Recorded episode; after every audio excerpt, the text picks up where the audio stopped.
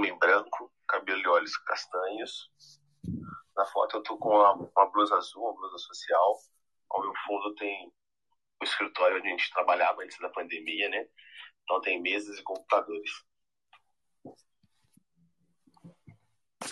Legal, bom, bom dia. Sou Cília Marinello. Sou homem, pele parda, cabelo castanho, olhos claros. Na foto estou com uma blusa escura e ao fundo tem uma estante de livros e é um cantinho aqui da minha casa onde eu trabalho normalmente. Legal. Rayane, seja bem-vinda. Eu já vou fazer minha audiodescrição, passo a bola para ti. Eu sou André Sanches, homem cis, pele branca, olho castanho esverdeado, cabelo castanho em pé. Estou numa foto aqui é, mais, um olhar talvez mais enigmático, o fundo é, de uma paisagem. Estou com uma, uma jaqueta marrom e uma camisa, camisa cinza. Bom dia, pessoal. Sou Rayane, sou uma mulher branca, cabelos moreno iluminado, olhos verdes. Na foto eu tô com uma blusa preta e ao fundo estou com folhas da natureza. Legal. Bom, assunto de hoje, rodando aqui dentro do Clubhouse, rodando também dentro do Green Room, onde a gente tem o Cássio aqui. Cássio, as duas plataformas aqui estão integradas. Estou é, com, tô aqui com o Acílio, com o Felipe, com a Rayane. Falaremos aqui sobre o ágil escalado, sobre como escalar o ágil. E aí depois você pode aqui levantar a mão, a gente vai subindo aqui, vai moderando junto as duas plataformas. Bom, assunto importante aí, gostoso de discutir, porque uma vez que a gente começa com os times, com as equipes ágeis, em algum momento a, gente, a empresa vai crescendo, a empresa vai ganhando mais corpo, e aí aquela equipe que inicialmente ela, ela começou ali com maior agilidade, né? Eu diria, é uma primeira onda né, da agilidade, que é a equipe se tornar ágil, né, multidisciplinar, colaborativa, entregando ali através de ciclos iterativos e por aí vai, seja com a, com a metodologia que for, né? É, usando aí Kanban, usando o, o Scrum e por aí vai. Em algum momento a gente vai querer é, deixar, trazer isso para mais equipes, mais de uma equipe. Então, além de uma equipe, eu quero uma segunda, a, a, empresa ali vai buscar uma segunda, uma terceira, uma quarta equipe e por aí vai. Então, a gente está é, tornando ali, está escalando o, o, o, o ágil, né? Está transcendendo ali para mais equipes, implantando em mais equipes. Em algum momento, a gente é, também vai querer que tenha agilidade nos negócios. Aí, por exemplo, falando de business agility. A gente fez um encontro bem bacana ontem sobre Business Agility. É, eu, eu, pelo menos, vejo bem claro essas três ondas aí, né? Primeiro, a equipe se tornando ágil, depois, mais equipes. Então, eu diria que é escalando o ágil, e depois, é, agilidade nos negócios, aí talvez uma plenitude é, em toda a organização. Queria ouvir a opinião de vocês, Acílio, se vocês têm acompanhado esse movimento, Felipe também, Rayane, é, e, e, que, assim, isso num contexto, vai, uma primeira rodada aqui mais histórica, uma, uma rodada mais da importância de se escalar, né, de, de, de dar escala ao ágil, às equipes. É, alguns, a gente não precisa aprofundar agora, agora, mas alguns frameworks que vocês já viram aí na prática funcionar, a gente sabe que tem um safe da vida, a gente sabe que tem, pode ter Scrum of Scrums, enfim, o que um pouco de. Vamos compilar rapidamente o conhecimento aí que vocês têm, para a gente começar esse talk de hoje. Bom, vou fazer as honras aí. É, principalmente no cenário em que a gente está, né, em que a digitalização foi um boom, né, com a pandemia principalmente, é, que muitas novas, novos, uh, novas necessidades surgiram com a pandemia, é, então é, rapidamente alguns produtos precisaram se organizar, né, se reorganizar para poder escalar. Né? Então, quando você tem ali um time é, principalmente né, o que a gente já falou numa jornada anterior, quando você está fazendo aquele time protótipo, né, que você está praticando ali, é, experimentando o ágil, definindo qual o framework para um time que você vai trabalhar, como que vocês estão se organizando ali na organização, chega um momento que você precisa escalar, né, ou seja, aumentar a vazão, a quantidade de features novas ou de evolução é, daquele produto, né? É, então, você começa a criar novos times. É, principalmente, por que, que nós criamos mais times, né? e não aumentamos aquele time que já existe. Um dos pontos que eu acho que dá para levar em consideração é os canais de comunicação. Né? Quanto mais pessoas envolvidas em um mesmo, focadas em um mesmo detalhe do produto, né, em um mesmo contexto, maior os pontos de comunicação, maior a complexidade. Então, por isso que a, a gente opta por separar em times menores que usam a mesma mesmo formato, né, de trabalho, mesmo mindset, os mesmos valores e princípios, né? E aí falando de escalar o ágil, né? É, independente se é Scrum, se é Kanban ou a forma de trabalho que um time é, trabalha, né, naquela empresa, mas quando a gente fala de escalar o ágil, significa você ter times né, que, que estão trabalhando com focos e pontos de dores, necessidades diferentes, mas que trabalham evoluindo o mesmo produto, né? É, vou dar um exemplo, um aplicativo financeiro. Você tem ali a parte de créditos e você tem a parte de investimento, né? Então, você pode ter times é, separados, evoluindo o mesmo aplicativo financeiro. André está dando retorno para mim, não sei se é só para mim. De, deixa eu mudar aqui. Pode ser porque eu tenho que estar com o microfone aqui aberto, mas vamos fazendo os testes. Tá bom. Não sei se é só para mim. Marcílio, como podem, podem dar um feedback aí também. Ah, agora melhorou, mas você colocou no mudo, eu não sei se isso impacta em alguma coisa das outras mídias. Bom, vamos seguir. Então, é, eu dei o exemplo né, do aplicativo financeiro. Você pode ter uma squad, um time, né, trabalhando com a parte de crédito e outro time trabalhando com a parte de investimento. Né? Você acaba estreitando ali o foco de evolução, de estudos, né, de, de mercado que aquele time precisa se especializar e também acaba restringindo ali é, a visão técnica, né, da stack que ele precisa, né, da linguagem, da, das tecnologias que ele precisa para evoluir aquela parte do, do produto. É, eu vou passar para os outros antes de aprofundar é, no, no que você é, deve pensar, né, o que, que alguns pontos eu mapeei aqui é, para você refletir é, quando é o momento de escalar, o que, que é importante você pensar antes, né, ou ter no seu radar antes de, de fato, escalar e querer cobrar por resultado, né, por mais entregas. Gonze e Acílio, querem contribuir com alguma visão? Nossa, excelente, Rayane. É, eu vou pegar o seu ponto de partida eu vou colocar dois elementos novos, uh, aliás, mais dois elementos. Acho que a questão da escala, primeiro, acho que as empresas foram, ao longo dos últimos anos, adquirindo mais maturidade, conhecendo melhor o que é agilidade, conhecendo melhor as suas necessidades e como que esse modelo de trabalho poderia ajudar né, no alcance dessas necessidades. Em paralelo a isso também, mais empresas no mercado estavam preparadas para dar suporte a essas empresas. As experiências que eu tive é muito difícil, muito complicado né, uma empresa passar por esse processo de transformação sozinho.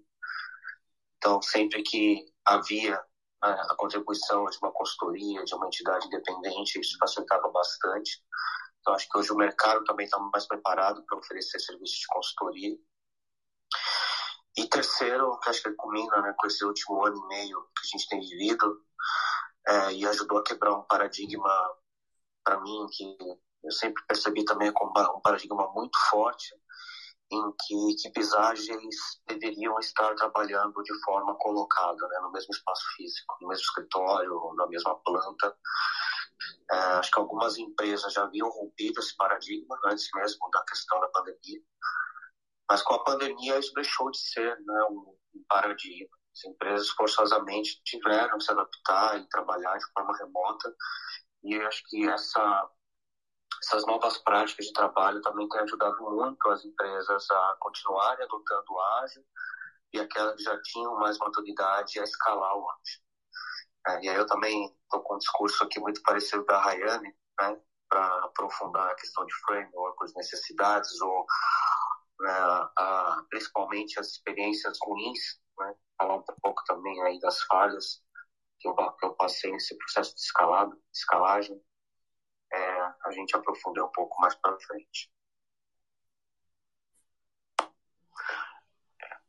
É, o, o ágil escalado, na verdade, ele, ele ganhou proporção né, quando a gente entrou no, no home office forçado. Né? As empresas não tiveram mais um limite de espaço para manter, precisar ter os times ali naquele espaço. Então, foi um, foi um grande boom. E a necessidade do ágil é quando tem vários times mexendo no mesmo produto para eles também poderem com terem dependências entre si, né? Então, tipo, não tinha como um time fazer todas aquelas funcionalidades, igual a Ren estava trazendo o exemplo do financeiro aí, do aplicativo financeiro. Eles têm áreas em comuns para mexer. Então, ali está o, o grande pulo do gato, né? Como é que você gerencia todas essas dependências entre os times do escalado. E ele ganhou essa proporção, a gente foi todo mundo para o home office. E a gente não teve mais agora um limite de espaço para limitar quantas pessoas as empresas podiam ter e a gente teve também que escalar porque as pessoas começaram a consumir muito mais coisas digitais do que antes. Gostei, gostei dos pontos aí que, que vocês trouxeram, acho que foram muito complementares. É, acho que a pandemia de fato acelerou esse movimento aí, que muitas empresas tinham até, algumas tinham até o receio. Né? É, não que home office fosse novidade, eu mesmo já fazia home office numa, numa grande companhia global, né, empresas globais, é, não, não tem como, precisa do, do, do, do trabalho mais virtual, né, fazia em 2010, 2011, por exemplo. Mas, majoritariamente, empresas no Brasil, naquela época, não, não o faziam. E agora, sim, acho que foi, foi comprovado, né? viram que funciona, então quebrou-se de fato, né? é quebrar mesmo, quebrou-se essa objeção, essa barreira é, de gestores ou esse, essa mentalidade, esse mindset aí é, dos executivos. Então, viram que funciona, viram que tem é, empresas que estão tendo um resultado maior ainda. Então, é, agora fica mais fácil. E, e agora, principalmente, com times é, muito distribuídos, vai, geograficamente mesmo, não, não tem como a gente não pensar em escala, né? Seja escala é, da, da empresa mesmo, que não adote o ágil, o ágil, por exemplo, é que seja uma empresa até mais tradicional, mas que esteja neste modelo virtual, não tem como ela não pensar em, em ferramentas, em tecnologias, em processos, em coisas que tragam escala. Acho que para mim a palavra aí que, muitas empresas têm buscado, antes até do ágil, é a escala. É claro que o ágil aí, no contexto que a gente tem vivenciado, respirado, é, ele é fundamental. É, acho que a gente pode é, ir na linha, gostei do que a Rayane trouxe aí, de, de como se preparar, né? Acho, é, já, já entendeu o histórico, já, já entendeu o momento oportuno que nos trouxe até aqui. Agora, como começar, né? Como fazer essa transição? É, vamos fazer um Big Bang, vamos fazer um rollout aos poucos. É, tem alguns pré-requisitos. Acho que a gente pode aí fa fazer uma rodada agora de preparação, aquecendo os motores, então, para partir para escalar o ágil.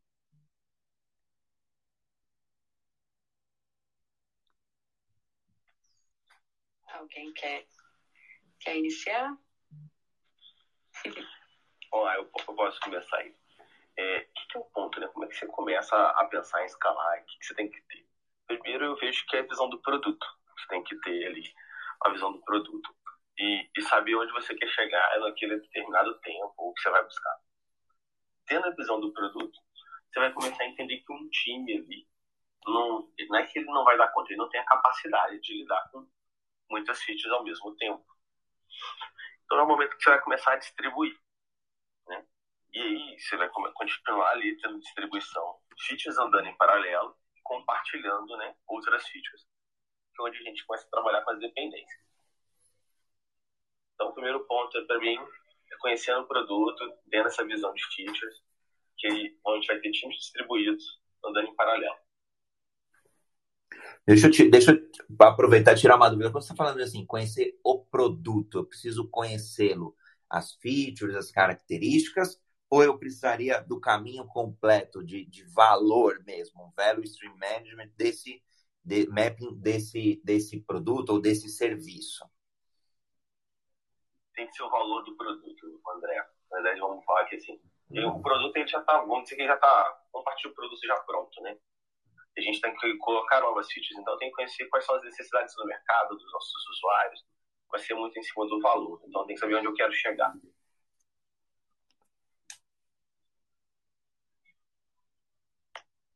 Continuando aqui, Ayane.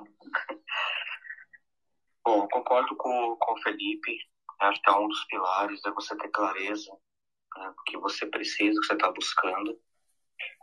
E tem outros aspectos também eu vejo assim, fundamentais, né? Acho que um, parte do próprio planejamento estratégico. Você começar a escalar o ágil, você começa a mexer em muitas peças dentro de uma organização.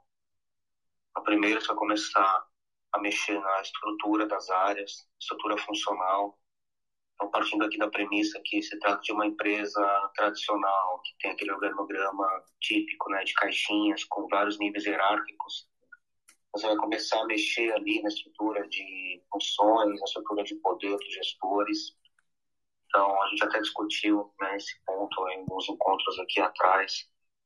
Eu recomendo que sempre faça também né, um, trabalho muito forte de change management, com as lideranças, especialmente com a média gerência, que é a camada que eu vejo que acaba sofrendo mais esse impacto nesse momento de transformação, que são os gestores que começam a liberar né, as pessoas que fazem parte do seu time, eles muitas vezes ficam um pouco deslocados, sem saber exatamente agora qual é a função deles. Né? Você começa a criar papéis novos, como os POs, os Product Managers, dentro dessa estrutura. Então, acho que um trabalho forte de change management para acomodar essas mudanças e trabalhar com o moral, com a atitude das pessoas é fundamental. Eu acho que um terceiro ponto, capacitar as pessoas para exercer esses novos papéis.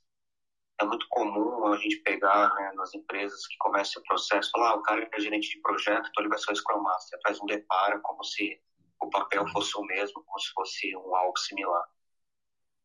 E eu acho que o quarto, pensar muito realmente também na questão do planejamento financeiro. Não é um, um processo barato financeiramente. A empresa tem que investir muitos recursos financeiros.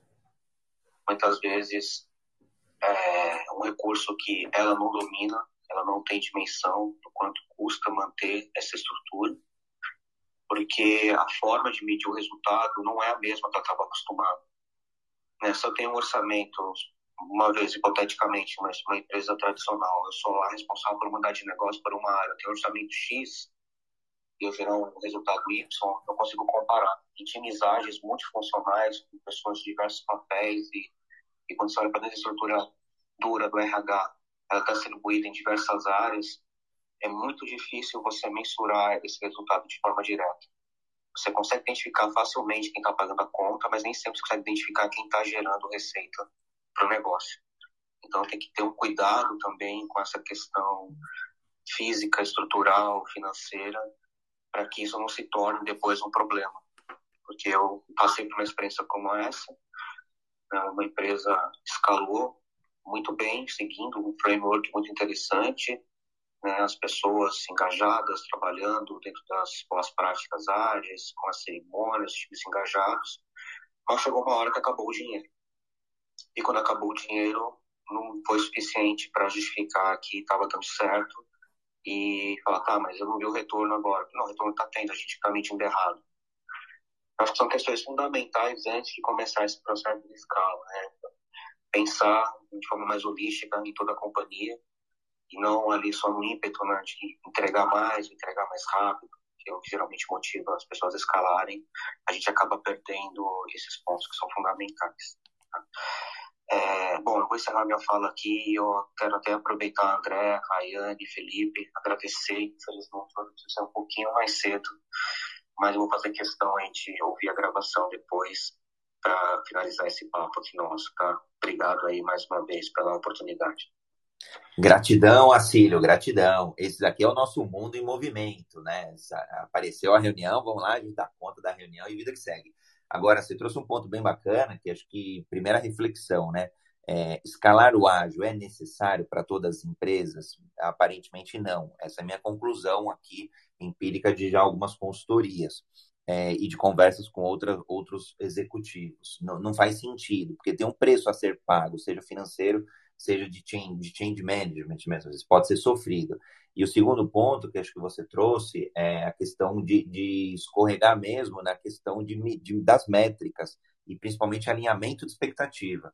Então, gostei bastante, Acílio, que potencialmente, acho que todas as expectativas no início na partida, sabendo que ia ter muitas vezes o vale ali, né, aquela curva U ali de adoção é, na escala, não traria o resultado. E se acabar o dinheiro antes, era um cenário ali, precisaria ter sido avaliado previamente, né, alinhado previamente. Então, gostei bastante desses pontos, Acílio. Gratidão. Nossa, muito bom mesmo. É, eu acho que ele trouxe uma visão da organização, né? A gente estava é, focando ali em como organizar os times e ele trouxe esse background aí do os primeiros passos, né? Ou quais são os pontos que uma organização deve levar em consideração antes de, de fato, dividir as pessoas em times, né? Muito interessante. Obrigada pela contribuição. Aprendi bastante aqui com você, Assírio. É... E, de fato acontece, né, Raine? Teve, teve, teve um, um, caso de um, de um banco, de uma instituição, que foi escalado, deu problema, e, e aí eles voltaram atrás, trabalharam no modelo é, anterior e, e, nove meses, nove dez, nove, dez meses depois, voltaram a tentar novamente a escalar o ágil. Então, acho que é, é, é, é, é não, é, não, é, não é uma decisão simples, né? É, não é um movimento fácil. É, eu, eu, vejo que é muito do movimento que, que foi feito lá atrás, quando a gente começou a trabalhar é, com gestão de projetos. Ah, então vamos implantar aqui gestão de projetos, vamos pegar uma metodologia aqui é, do PMBOK, por exemplo, vamos pegar alguém especialista aí, certificado PMI, e, e vamos transformar a companhia do ponto de vista de gestão de projetos. Eu vejo que escalar o ágil, né, é, é, muito muito parecido os grandes problemas que o Acílio pontuou, que foi bem bacana, que passa aí pelo alinhamento de expectativa, passa pela justificativa de um investimento, passa por como medir o resultado, passa pelas adaptações necessárias, passa por uma boa estratégia. E aí, acho que já defendendo uma, uma, uma causa aí, depois acho que o Felipe você podem complementar, é, eu nunca vi de verdade uma estratégia Big Bang que, fun que funcione. Para mim, tem que ser um, um, um rollout ali, um, uma implantação gradual, é, paulatina ali. Aliás, vou brincar, seria o ágil pelo ágil mesmo, em ciclos, iterativo, é, escolhendo ali um value stream, uma cadeia de valor ali da companhia, ajustando, aprendendo, aprimorando, para depois ir fazendo ao longo das outras unidades de negócio, ao longo das outras cadeias de valor da companhia. Exatamente esse ponto que eu ia trazer, né? Não adianta você querer implantar o ágil usando o waterfall. então, é, é, é, expandir o ágil, né? É escalar o ágil de forma ágil. É, e aí é, é, um ponto que todos os envolvidos, e principalmente né, a organização, ele é, precisa ter esse mindset, que eu vou experimentar, eu posso falhar e eu tenho um ambiente seguro para isso, é, em termos de visão de produto, porque a gente vai estar tá aprendendo a fazer uma coisa mais escalada. Antes a gente conversava com é, os clientes finais, agora a gente vai ter que filtrar e, e selecionar perfis de cliente para poder né, expandir. Tem uma série de mudanças, até mesmo no dia a dia de trabalho desses papéis que vão ser definidos e alinhados. Né? Então, é, é importante que a própria organização apoie e cumpre essa ideia. Né? E aí a gente tem vários cenários né, do que a organização é, busca por isso e ela capacita as pessoas, é, estrutura ali as, as diversas equipes para impulsionar o ágil e tem aquele ágil, ágil que eu chamo de emergente, né? Que os times começam a praticar e aí você tenta mostrar para a organização que aquilo é uma, uma proposta, né? Uma estratégia de como trabalhar para entregar mais e atingir a visão do produto que a que a né, os CEOs lá pretendem alcançar. É, em relação a métricas, o que eu tenho usado e que, que, que, eu tenho visto que tem funcionado, mas tem também algumas cascas de banana que a gente pode até entrar mais para frente em outra jornada ágil.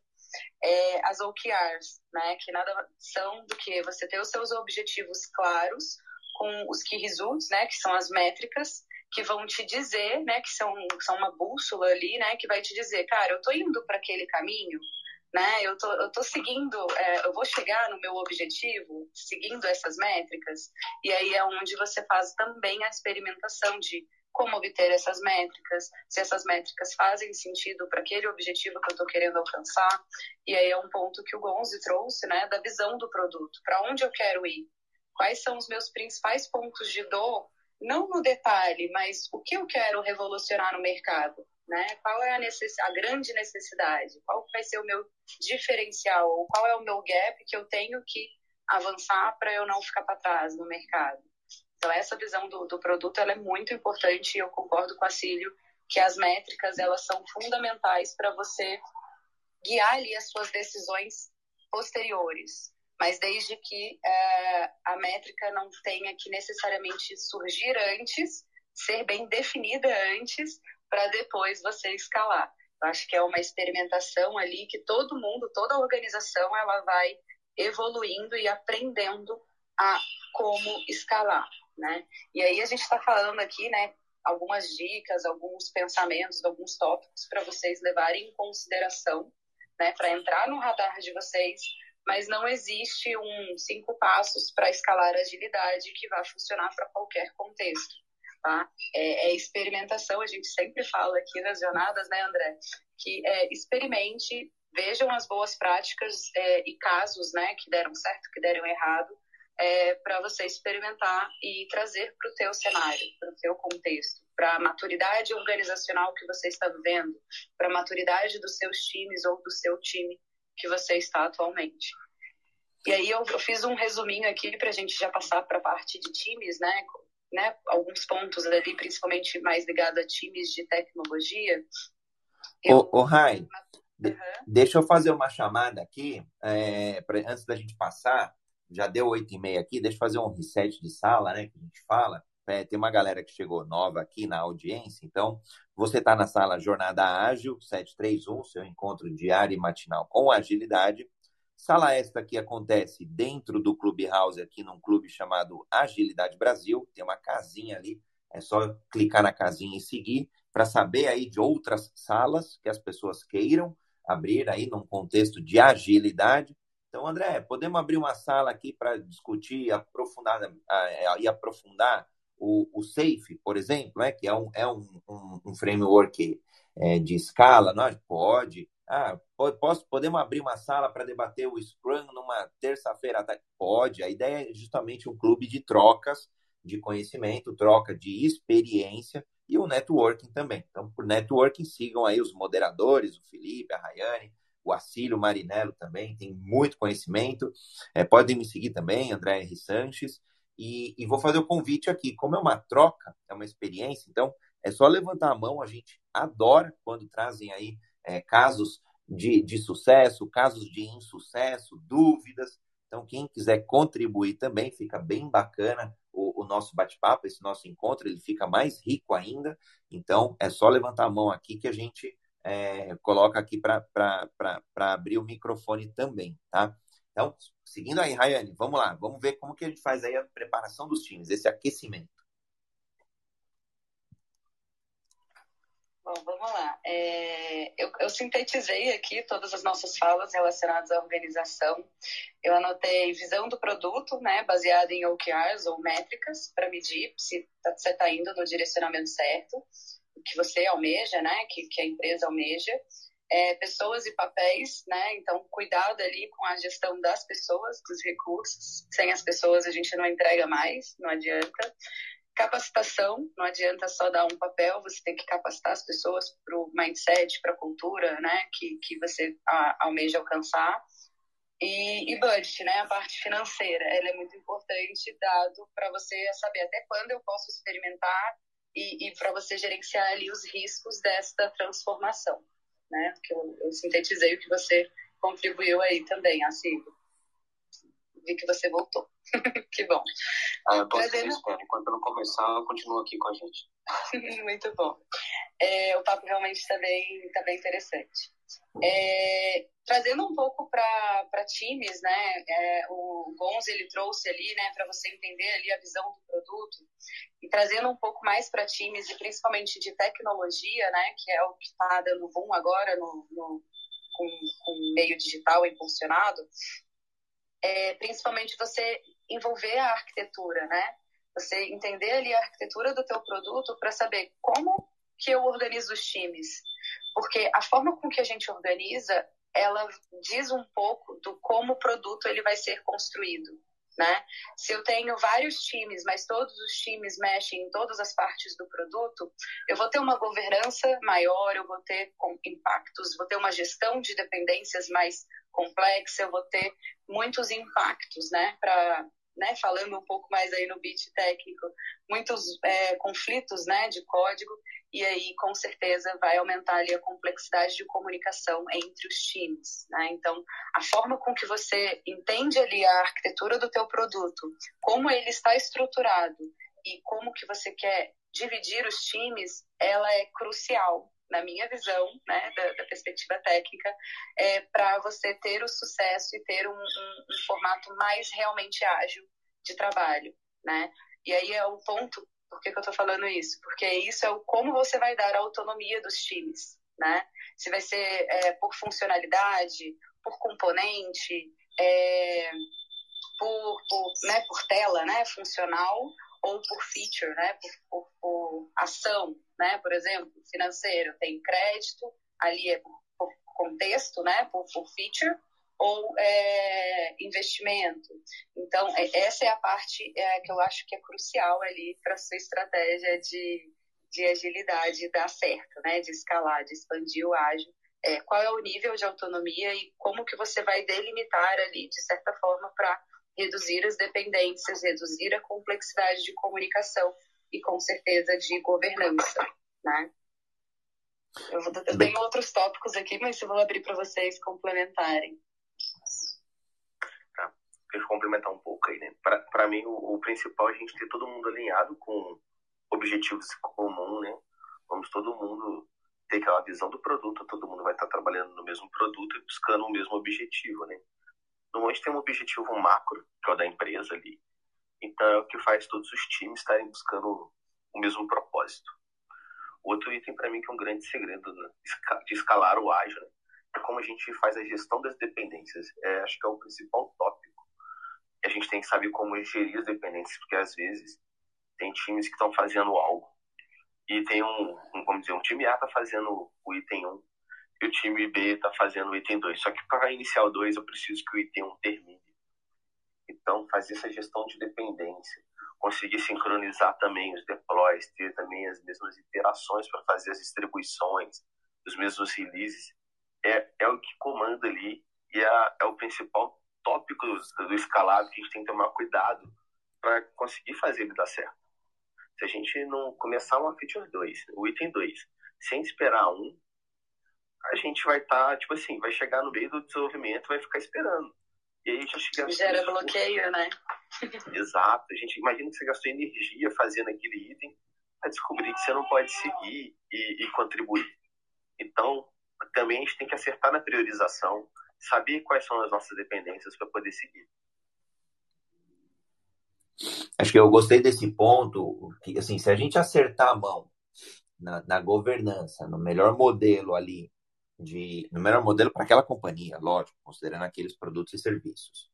É, considerando que em algum momento vai ter integrações, principalmente no mundo aí mais big data, né, no mundo mais analytics, onde os repositórios de informações são, são fundamentais para as companhias, para gerarem novos insights, novo, novo conhecimento, é, escolhendo essa, essa, essa estrutura, e é, acho que é, um, é o primeiro pilar-chave. Aí.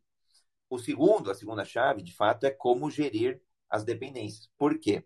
Não, não tem como não, não haver dependência. É muito difícil hoje em dia a gente falar que as equipes vão conseguir trabalhar de forma autônoma, a não ser que fossem unidades de negócio distintas dentro da mesma empresa, produtos totalmente distintos que não se conversem. mas em geral não é o caso, tá? Usando aqui o exemplo da Rayane, um aplicativo aí financeiro, em geral, você vai ter lá várias transações, vários módulos, você tem o finance, você vai ter o crédito, vai ter o cobrança, vai ter é, o investimento, mas tudo isso tem o cliente, por exemplo. Então, tem um núcleo comum. Inevitavelmente, as soluções hoje é, terão e passarão, até porque o cliente exige isso, né? O cliente não, não quer mais, é, usando exemplo de banco, né? Ah, se é cartão, vai no guichê 2, mas se for investimento, vai no 3. E aí, mas não é o mesmo banco. Eu quero ir na mesma porta, quero ser atendido pelo mesmo canal.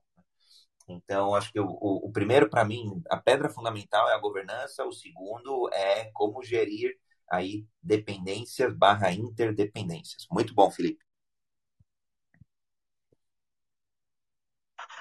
E falando de dependência, né, eu acho que pode ser um tópico para outras jornadas, é o Scrum of Scrums, né, que quando você é, são algumas formas que você tem de estreitar a comunicação para você poder identificar e mitigar né, essas dependências, né, definir como que você vai atuar com essas dependências entre times. É, da parte de, de processo, né, no, no lugar que, é, na empresa que eu e o Felipe a gente trabalha, é, a gente usa o SAFE, né, e aí falando um pouco de frameworks que você pode usar para expandir, para escalar o ágil, é, que você pode estudar, né, para ver o que, que se encaixa, o que, que faz sentido para o teu contexto. É, vou falar alguns aqui que a gente está chegando no finalzinho. É, tem o, o LESS, que é o Large Scale Scrum. Uh, tem o Nexus. Uh, tem o SAFE. Anotem aí. tem agora também, que está tá expandindo aí na, na, no mercado, né, que está tomando maior proporção, o Discipline Agile. E tem o, o, o Lean Inception at Scale, que eu particularmente não conheço, mas talvez o Gonzi conheça, que ele gosta bastante de Lean Sessions. E, e também está tomando proporção aí nos últimos anos, a partir de 2019. Gostei aí do papel e caneta, de fato é muita informação. Aliás, como os nossos encontros são gravados, também para quem quiser aí ouvir depois, é só procurar ali na internet, Jornada Ágil 731, ficam todos os episódios gravados. Então, é, quando a gente menciona o que a Rayane comentou, né? Ah, isso aqui a gente já comentou em algum encontro passado. É, tem lá todos os nomes, tem os encontros, a gente está aí no, no, encontro de número, olha só, 134 dias aí se encontrando todos os dias de manhã. Então tem sido uma jornada bem legal, bem gratificante. E a gente tem falado literalmente de tudo no mundo da agilidade e aprofundado também, né? Às vezes faz jornadas aí super técnicas, super específicas tem sido bem bacana. Bom ponto, Ryan, papel e caneta na mão. E você comentou do, do Disciplina Agile, né? A Carla trouxe bastante esse ponto, acho que foi na semana passada, sobre as evoluções do próprio PMI, uma instituição ali mais tradicional, né? No modelo de gestão mais tradicional, e o movimento que eles também estão fazendo para incorporar um, eu vou dizer o espírito, vai, o espírito ágil é, dentro ali do, do, do contexto. Então, tem, tem sido bem bacana, acho que são coisas que vieram para ficar. Então, acho que todos esses e aí, acho que não tem jeito, é, é ler um pouco, estudar um pouco, trazer uma consultoria, trazer um mentor, um consultor, um parceiro, seja quem for, um amigo, um, um desbravador aí, que, ah, vamos, vamos testar isso daqui numa equipe. E aí começa, né? Acho que o emergir eu gosto bastante, é, quando ninguém lá do topo executivo da companhia é, conhece tanto o assunto, ou então aguarda aí alguns executivos comprarem a ideia de um desses frameworks aí. Quer repetir, Rayane, os, os frameworks para a gente tomar nota? Vamos lá. Uh, tem a disciplina Agile, uh, do Scott Ambler. Uh, o LESS, que é o Large Scale Scrum. o Nexus. O SAFE, é S-A-F-E. O Scaled Agile Framework. O Scrum at Scale, que é do próprio a evolução, né, do Scrum do, do Jeff. Eu não sei falar o sobrenome dele, mas do Jeff, meu amigo. Uh, o Lean Inception at Scale. Uh, particularmente, eu estou estudando mais do Nexus atualmente e o Lean Inception at Scale para evoluir aí. Eu, o Safe eu já já atuo na prática, né? Então eu estou trazendo aí um pouquinho da minha cola aí de, de jornada ágil. Deixa eu adicionar também, né, que não tem um nome específico para escalado, mas do Kanban também tem o nível de maturidade a gente começa a escalar. Boa. Muito bom. Quando a gente fala de Scrum of Scrum, por exemplo, ele se encaixa aonde aqui? É, no, tanto no Safe, que também aborda uh, essa, essa interação entre times, né, num, num patamar mais, mais, vamos dizer assim, operacional, quanto o Scrum Scale. O, Nexus também só muda o nome, tá? É, eu estou trazendo aqui o Scrum Scrums, mas eu vou tornar genérico porque todos os, os frameworks abordam essa interação, né? É, um, um representante, né, o, ou o Scrum Master ou alguém do próprio da team, né, do, dos developers, do Scrum Team, é reunido, um representante de cada time para focar ali na gestão das dependências, né, tanto técnicas quanto de priorização. Então, é um momento ali, é uma cerimônia, né, um, um rito que, que esses representantes de todos os times façam uma visão ali do que está acontecendo em cada time para remover aqueles silos, né? Para não ficar cada time só focado no teu contexto e aí descobrir tardiamente aquela dependência que se torna um bloqueio ou que se torna um impacto na entrega do produto.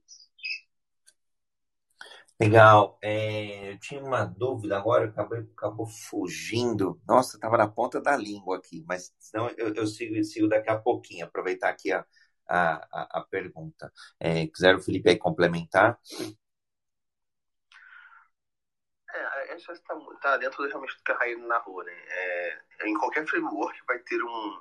Tem, é necessário ter um bate-papo entre os representantes do time, ou sejam só os Scrum Masters, ou só os líderes técnicos, né? Para que eles conversem entre, sobre o que eles estão atuando ali, para que eles visualizem, né? Dependências que eles não tinham mapeado no início do quando começaram a aplicar, né?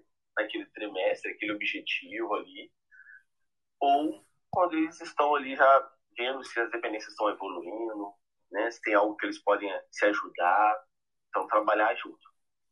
Basicamente, a SOS, o propósito dela é o pessoal validar esses bloqueios, essas dependências, e como eles podem remover ou trabalhar juntos.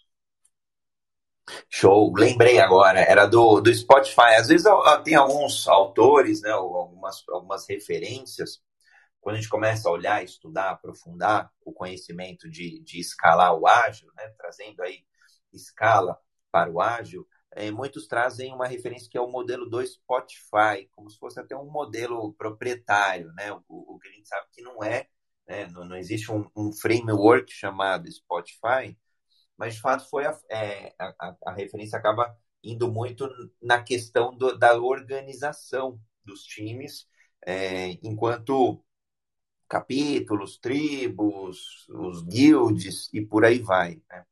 É, vocês já, já olharam essa, essa referência, por exemplo, no, nesse, dentro desse contexto desses frameworks? Com, como que está o conhecimento aqui de vocês em relação ao modelo do Spotify, propriamente dito? Foi, assim, é tido como um modelo de sucesso, fato. É, Spotify chegou onde chegou e, e tem chegado aí cada vez mais, mais longe, justamente por, por, por ter ganho escala aí no ágil.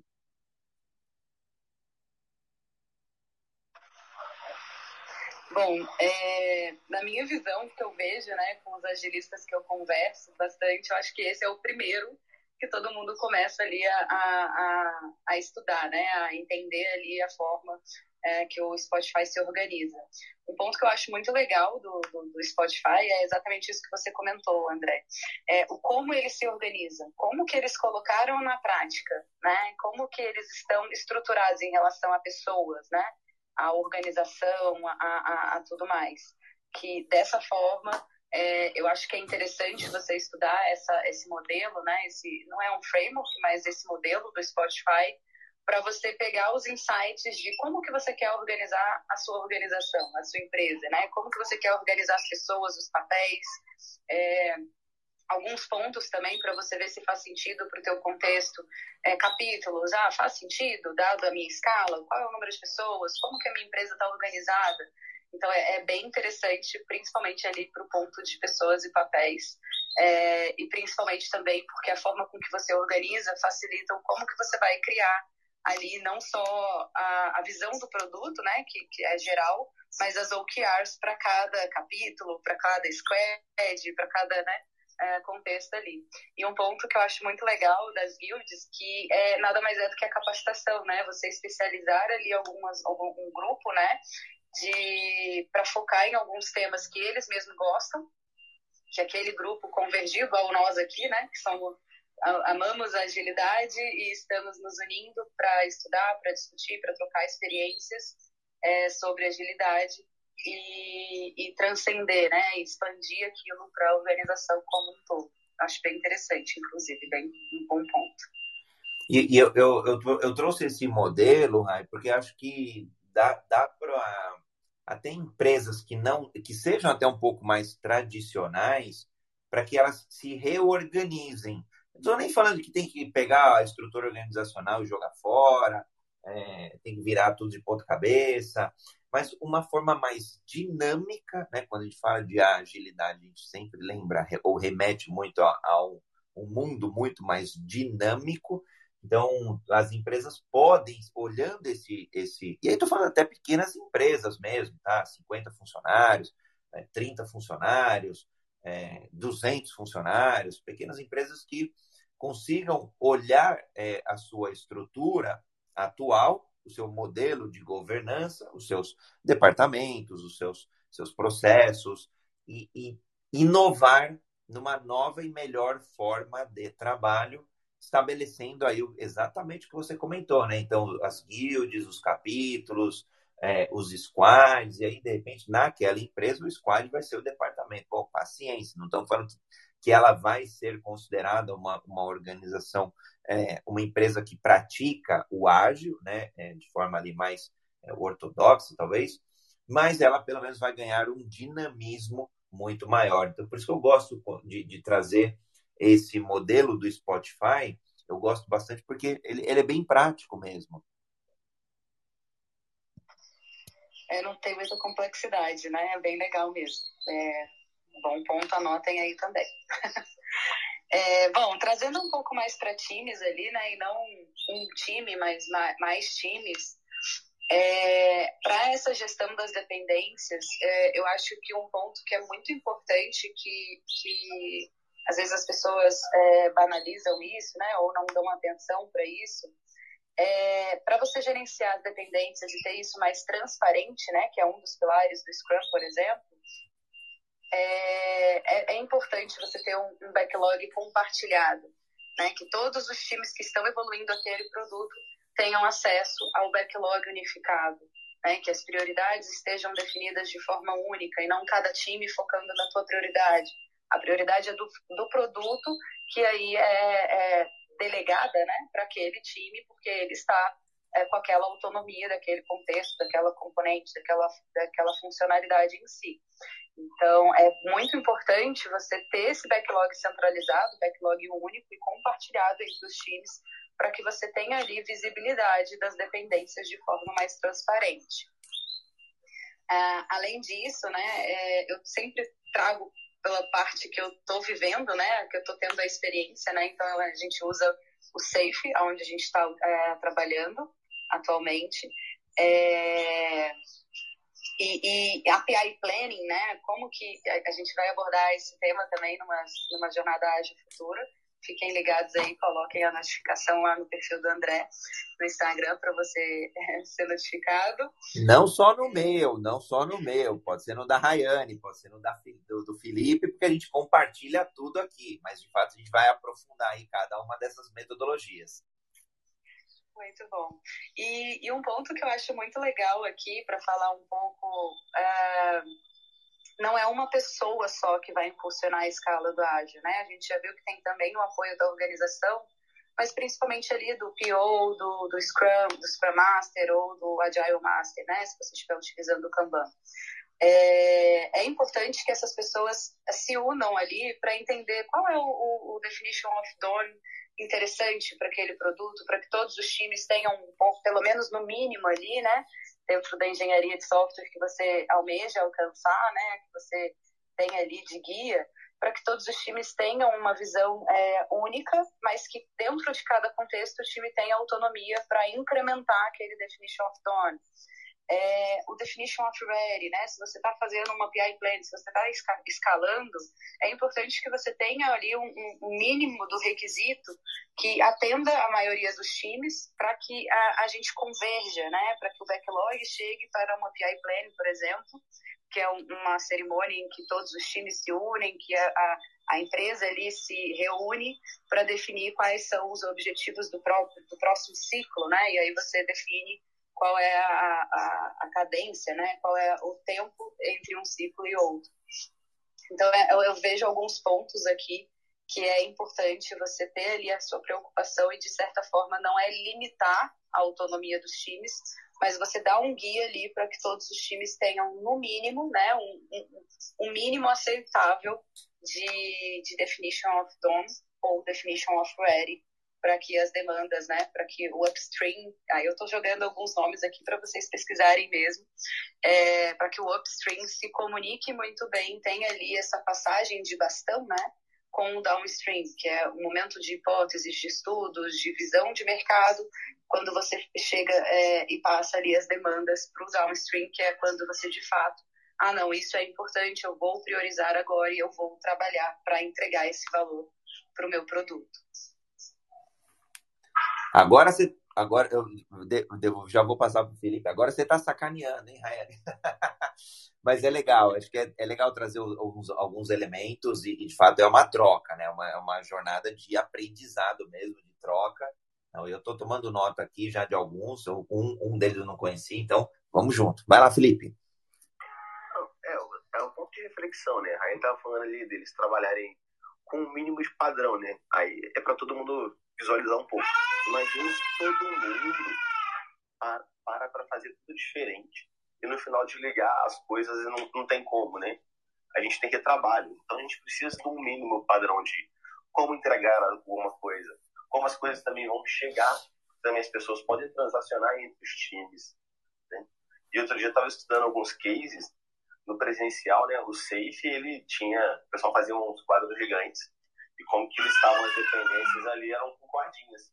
Eles amarravam uma cordinha até a outra dependência. Então, ter visibilidade desse backlog único também é muito importante, porque todo mundo sabe onde pode ajudar.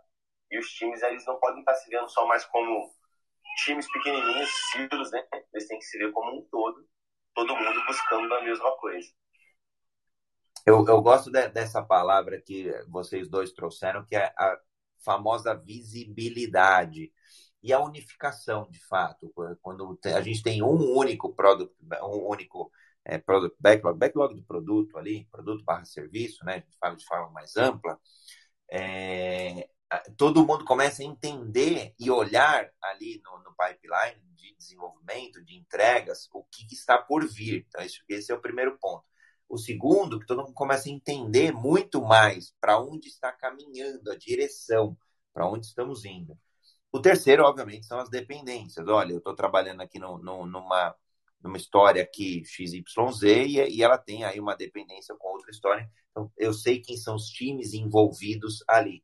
E essa história da cordinha eu não conhecia, mas visualmente ela é incrível, fantástico. É, é, é bem visual mesmo, é bem, bem bacana. Gostei, Felipe. Felipe é, o Felipe traz a história aí do, dos fatos.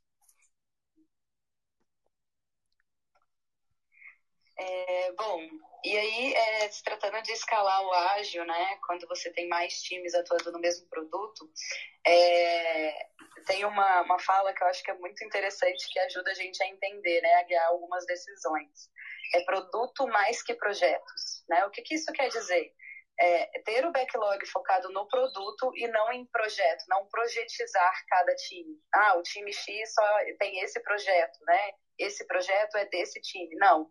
Você tem ali partes do seu produto que estão sendo evoluídas com autonomia de alguns times ali, tá? Então é não é projetos, é produto, então um backlog unificado, uma visão única, um direcionamento é, com métricas e, e, tudo mais ali do produto e não projetizar o seu produto, né? É, e um ponto que eu acho legal também, né, de times de alta Gonzi, você quer complementar? Não, acho que fica à vontade. Seguinte, né? Se, se, a gente vai trabalhar com projetos, a dica é não escale. Porque a gente tem que ter a visão do produto, a gente não pode pensar como projeto, né? É, é um dos pontos que a gente pode falar assim, olha, se for seguir esse viés aí, né? Dessa forma, não pense em escalar, porque é a visão do produto que é o principal para a gente poder escalar. Mas olha, olha como é engraçada a, a, a, bagunça que às vezes faz, né? Ah, mas então eu não preciso de, de, de, projeto, não preciso de processo, por exemplo.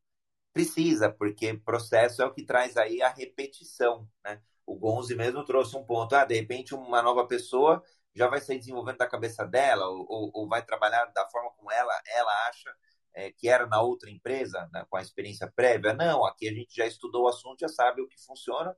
É, tem espaço para mudar? Podemos rever a decisão, podemos mudar, rever a forma de trabalho, mas processo é importante para manter aí a repetição, né? para manter aí uma menor variabilidade na forma de trabalho, uma menor variabilidade nos critérios, por exemplo, de qualidade, nos critérios de definição de pronto, e por aí vai.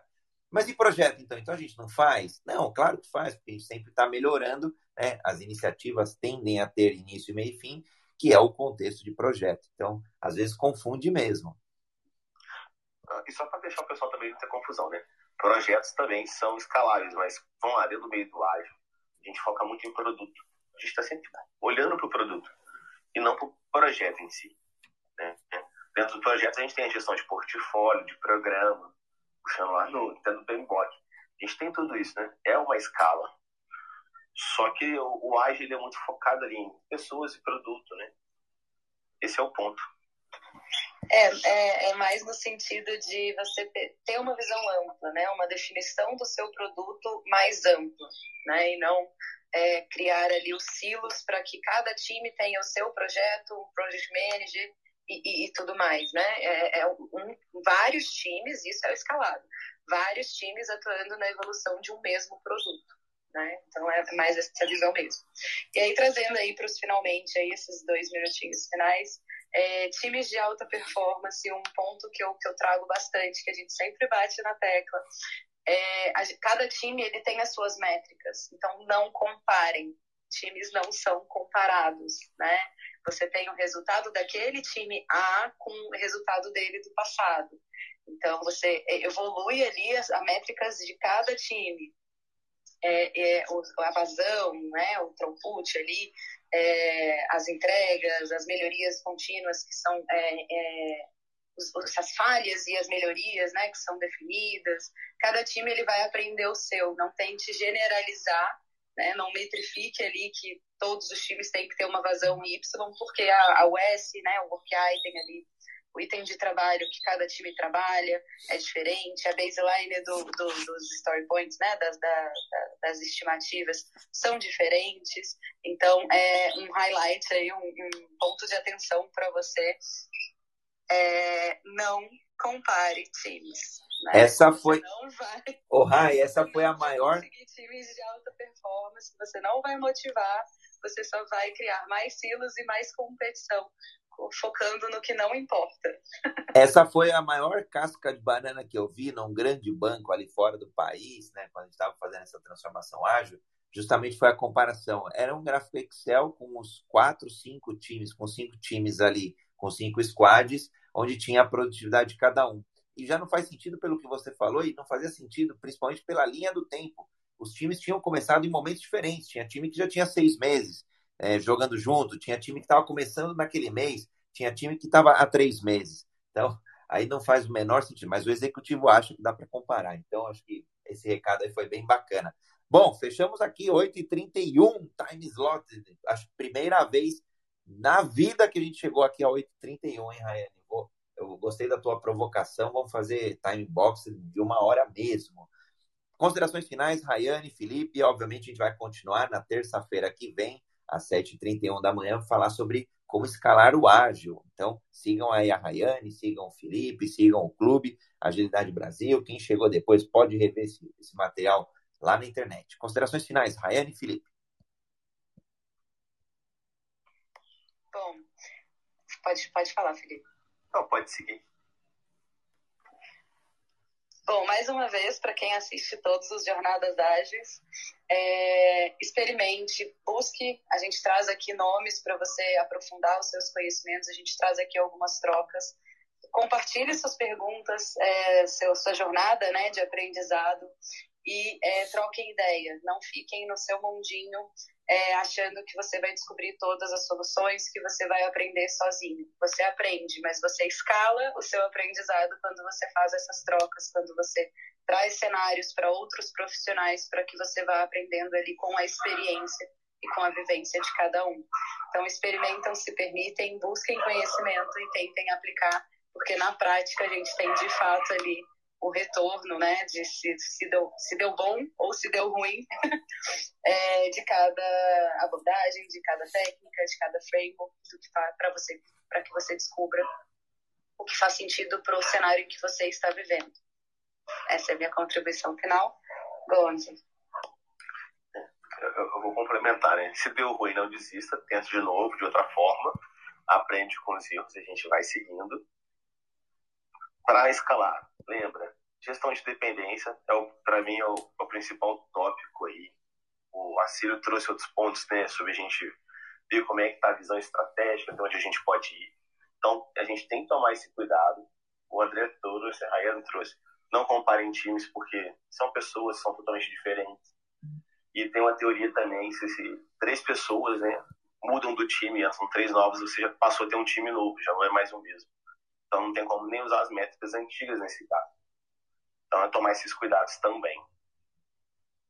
Show de bola, Felipe, Rayane, quero agradecer aqui a moderação de vocês, moderação do Acílio também. Quero agradecer a audiência que ficou por aqui com a gente, a audiência que já saiu também, a audiência que vai ouvir esse, esse material aí, esse nosso encontro gravado além da experimentação, além de aprender com os erros, vou provocar, aprenda com os acertos também. Às vezes a gente pode ter acertado e, e ter tido um golpe de sorte, às vezes, ou às vezes o contexto ele era favorável naquela, naquele momento. Então, aprendamos também aí com os acertos. Beijos e abraços e nos vemos amanhã no Jornada Ágil 731, seu encontro diário e matinal com a agilidade. Abraços, valeu!